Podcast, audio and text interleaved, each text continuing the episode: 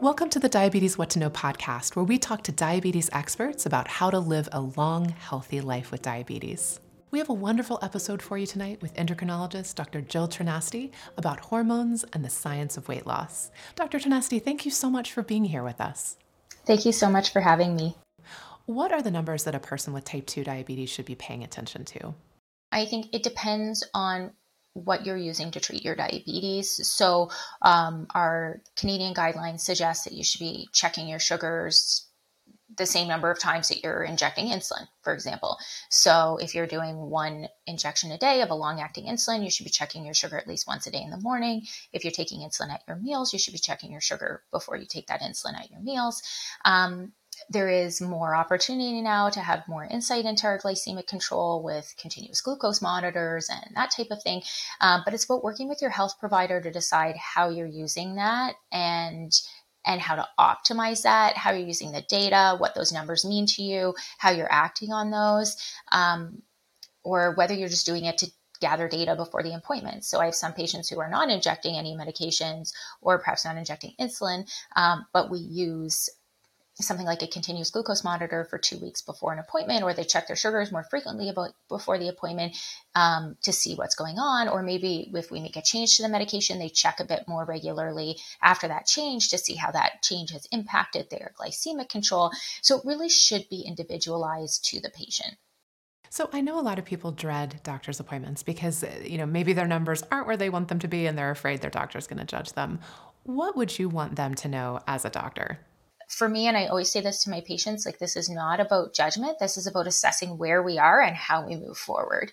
And I think that it's not up to the patients to reduce their judgment from the physicians. It's up to us as physicians to reframe how we are approaching our visits if you're stressed out by numbers, and some of my patients are, you can say when you go in, like, I don't want to be weighed or I don't want this done today, if that's not where you're at. If you know your blood pressure is always high in the in your physician's office, maybe check it a few times, bring that in so that, you know, if you sit down right out of the parking lot after a stressful drive and your blood pressure is elevated, nobody's making a change based on that. So you do have some control in in the information that you bring forward as well.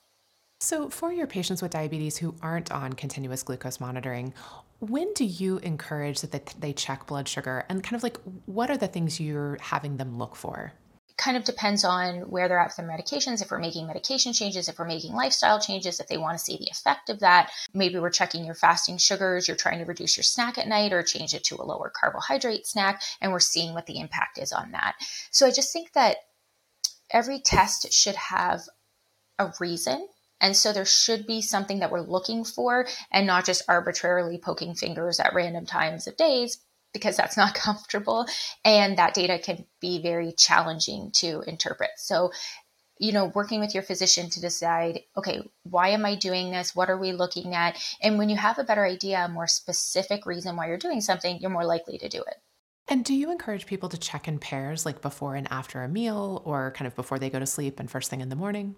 I think it depends where the issue is. So if we are have been seeing really high numbers after lunch, but they're having a mid-morning snack and they haven't been checking before lunch, then yeah, it might be important to get a before and after.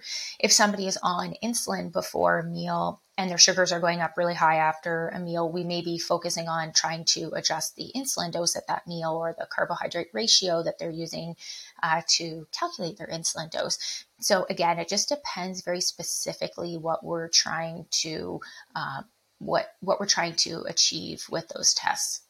Dr. Trinacty, when you're working with people to help them reach a healthier weight, what are the main things you want them to focus on? One of the main things that's most important for my patients is shifting away from just using a number on the scale as the measure of success and thinking more about making behavior changes and allowing those behavior changes that they've made to become the focus, to become the goals. The goal isn't, I want to lose five pounds or I've lost five pounds. It's, I've drank water every single day this week. I've gone for a walk three days this week and letting those things be the measure of success and focusing more on behaviors than the number in the scale. And I say this to my patients all the time like, that's just the force of gravity pushing you down towards the earth, and it's a number on the box, um, which really we've just assigned this arbitrary meaning to. And so we know that people get more satisfaction with their daily lives, they get more function in their daily lives and, in, and better longevity when they focus on behavior changes. So, speaking of those behavior changes, you have a worksheet that you encourage your patients to use at home. What are the things you ask people to track on that worksheet? Like, what are the behaviors that matter? It's more designed to look at the various behaviors that are associated with a healthy lifestyle and that can eventually lead to weight loss if that's the patient's goal. Um, and it's mostly meant for patients to look at it and say, what am I doing well now? And what do I want to focus on setting as a goal? So I have them broken down into things that people should do daily, people should do three times a week, and that people should do maybe twice a week. In the daily, there's calorie deficit. Maybe patients don't want to start there, but I have, you know, uh, ensuring that 80% of your food is from whole foods, uh, ensuring that you're having protein at every meal. I usually typically recommend at least 7,000 steps per day for patients. Um, there's uh, in the three times a week resistance training is one of the big things we focus on. Two times a week cardiovascular training or recovery type training so something like yoga or stretching or even a massage or something that they took a mental health break for themselves. And so it's looking at that and saying you know maybe i'm doing a really good job of getting my water in but maybe my next step would be focusing on getting in my steps I love how you say focus on what am I doing well and then what do I want to improve. Do you encourage people to focus on one thing at a time in terms of what they're tackling that they want to improve?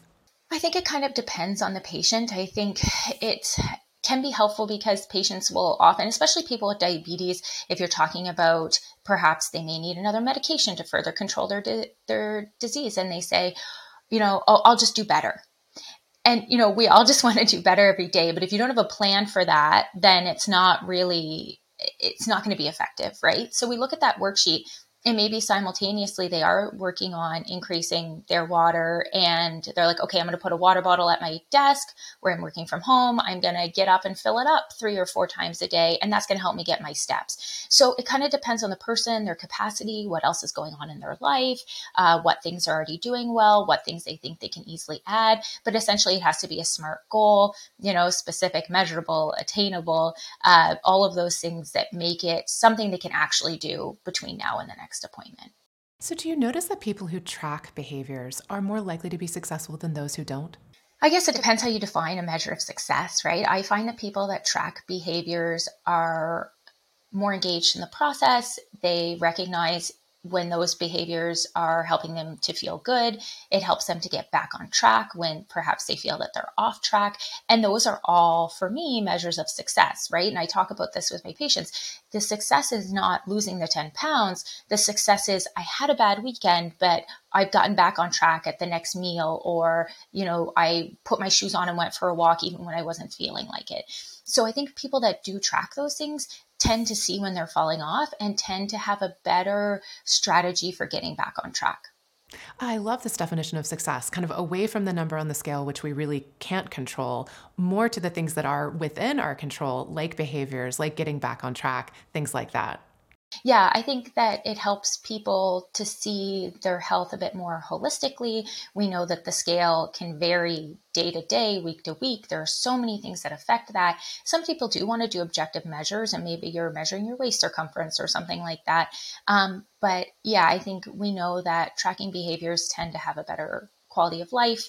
Um, at least I see that with my patients. So, Dr. Trinacty, there are lifestyle components of weight management that are important, and we've talked about some of those. But for many people, diet and exercise alone aren't enough to help them reach a healthier weight, and that's where medical treatments can make a big difference. Can you talk about the treatments that are available now? Yeah, you're right, Ainsley. And I think too, I don't want to be, I don't want to oversell this uh, sheet that I give out as a, as a, the main factor in weight management. We know that intensive lifestyle programs, uh, in addition to patient led changes in diet and activity, are super important. Uh, so, for a lot of physicians, you may actually need to refer your patients to a more comprehensive lifestyle program. Um, there's lots available both online and in your local cities in person as well, depending on your patient's preference.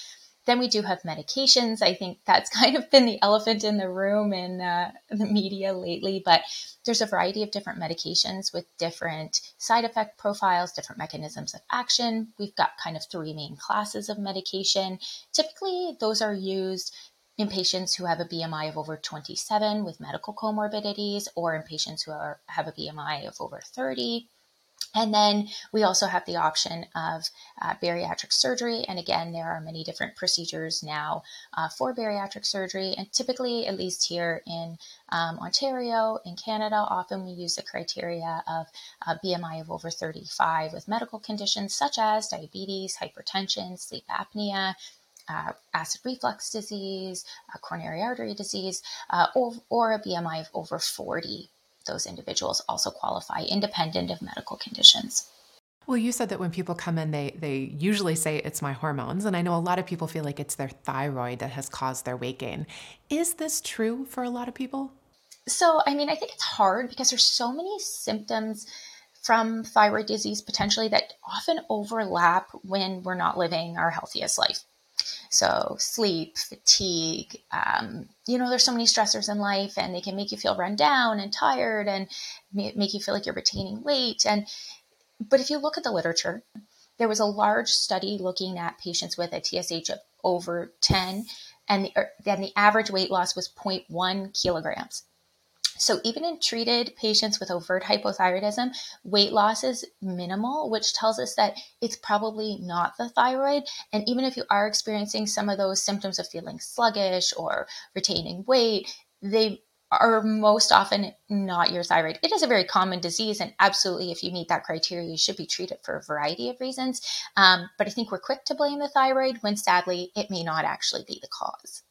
So, how do the hormonal changes that women go through in menopause affect weight? And are those hormonal changes the reason for weight gain that many women experience when they're going through menopause? Oh, this is such a tricky question. And I'm going to say simply no. Um, but there are some I think some qualifications there. So, one is that there was a recent study on looking at metabolism over time and people, you know, concerned that their metabolism slows down in their 30s or their 40s. We really don't see it slow down until people are in their 60s. That's all comers, men and women. There was also a really large population study out of the US that looked at women of all different ethnicities they interviewed women who were pre, peri, and postmenopausal. There was no difference in weight between the groups overall. They looked at a subset of these patients throughout their pre, peri, and postmenopausal period. And again, there was no significant difference in their weight. I think a couple things that we need to keep in mind around menopause is that typically that's when women tend to experience some muscle loss. And if you're not actively engaged in resistance training, you're going to lose that muscle. And that's what's really burning our calories at rest. So if you make no other changes in your daily life and you're eating the same amount, but you're not burning as much, that can over time create a situation where there is weight gain. Um, but more specifically, where there's an increase in fat mass, and then that can affect your body composition, um, which is really what we are talking about when we're talking about um, weight and health is actually fat mass is what we should be focusing on. We say weight a lot, but we should be saying adiposopathy or um, uh, fat loss. So I think that's one thing. I think the other thing too is that there's a lot of changes in people's lives around that time. Are you retiring from work? Are you caring for grandchildren? Uh, you know, has your activity changed? Were you actively commuting to work? I think a lot of the things that people may have noticed during the COVID period um, happens around the same time at menopause. So are those things factoring in and changing body composition, uh, body weight, and our overall general day to day activities?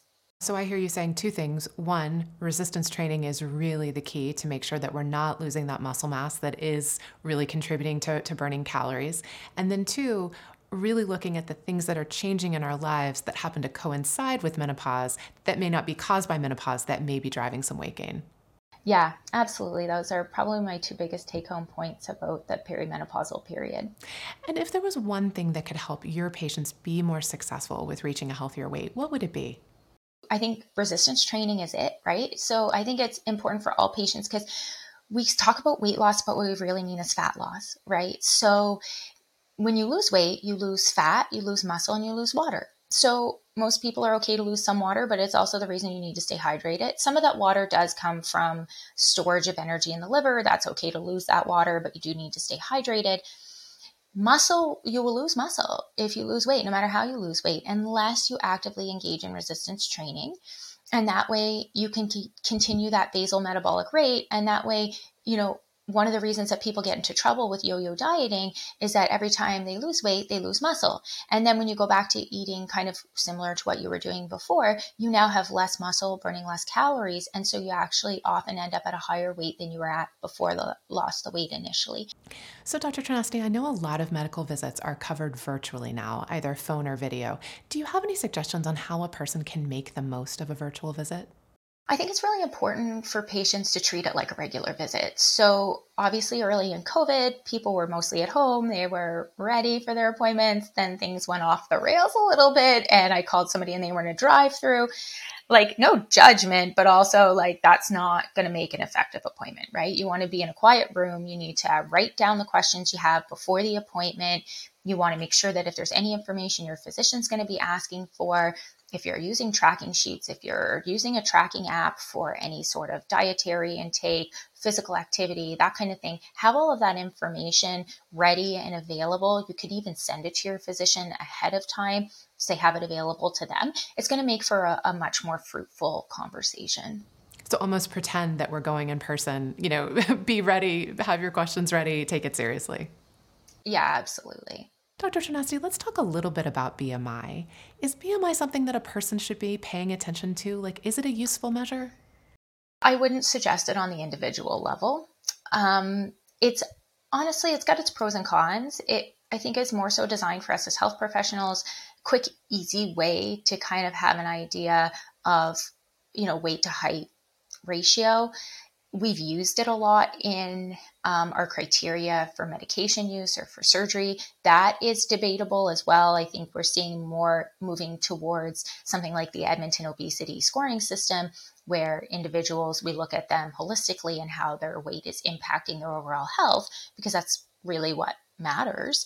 Um, but I think as a as something that can be used maybe in research purposes or across different countries with different levels of resources to try and categorize things, I think it can be somewhat useful in those situations. Is that something an individual needs to be tracking? I don't think it's the most important thing. I don't think it gives them a lot of information about how they're doing or where they're headed or what's going on depending on their structure. I mean, we hear it all the time, but like if you look at an NFL player and you put them on a, a BMI, like it's uh, not going to tell you what you need to know about that person's health. So it has its limitations. I don't think it's for the individual level. I think there's roles for it perhaps in research. Should we be using it as a cutoff for um, medical or surgical treatment? That's also debatable.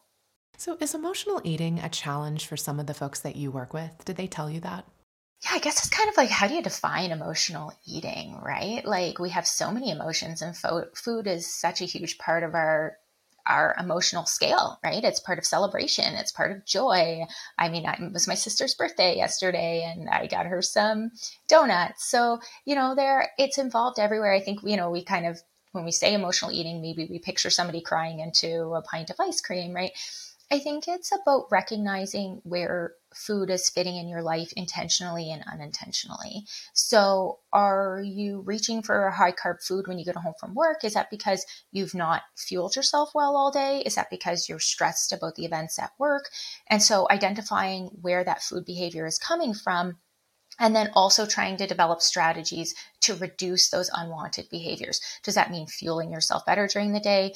For me, it means if I come home, I'm going to put on my shoes and go outside for a walk and get some fresh air because I know that I'm going to feel way better for the rest of the day if I do that than if I open up the cupboard and do a rummage, you know? So I think it's about trying to more so identify what's triggering you to eat foods, how you feel when you eat them, and then what we can do to kind of avoid eating the foods that are not productive to you. You know, as we were talking about this in our Facebook group, I think a lot of people were realizing that boredom is often one of the real feelings that triggers eating. So I think you're right, kind of having a plan for like, if I feel bored at night after dinner, I'm going to do this, as opposed to like rummaging through the cupboard for some snacks. Yeah, absolutely. I have a patient who told me that they only eat chips when uh, there's a hockey game on. I'm like, well, there's a lot of hockey games on, so maybe we re- reserve those for a specific team or maybe reserve those for playoffs or you know something like that. So yeah it's it's true. Like what's triggering us right? Is it behavior? Is it emotion? If there is emotion there maybe you do need something more significant. Maybe you need to see a psychologist. Maybe that needs to be treated on a higher level than just recognition um, but also to develop some healthier habits that can replace what you're trying to do with that food Last question for you, Dr. Trinacty. What is the number one thing you wish everyone knew about weight loss? to be patient with yourself. Don't don't let what you want to achieve in 12 weeks impact what you can achieve in 12 months. Weight loss is slow, behavior change is slow. Focus on those behaviors, focus on doing things that are positives in your life. Focus on things that make you feel good don't do things just for the sake of weight loss. If you don't like running, don't run. You know, focus on things that you like, things that you enjoy, build habits that improve your day-to-day life and and then you'll achieve best weight, right? So don't worry about the number on the scale. Don't worry about those things. Do things every day that make you feel better, that make you live a longer, more functional life. Because I think at the end of the day, that's what we all really want. And I say to my patients, I think at the end of the day, you just want to be able to wipe your own butt for as long as you can. And that's what it's about. And whatever the number is on the scale that we, you know, some random physicist or whatever came up with, that doesn't matter as much as just doing things that make you feel good. Such a great way to finish the show. Dr. Trinacty, thank you so much for joining us tonight. This has been an absolutely wonderful conversation. Thank you so much for having me. Please stay safe and take good care. Good night.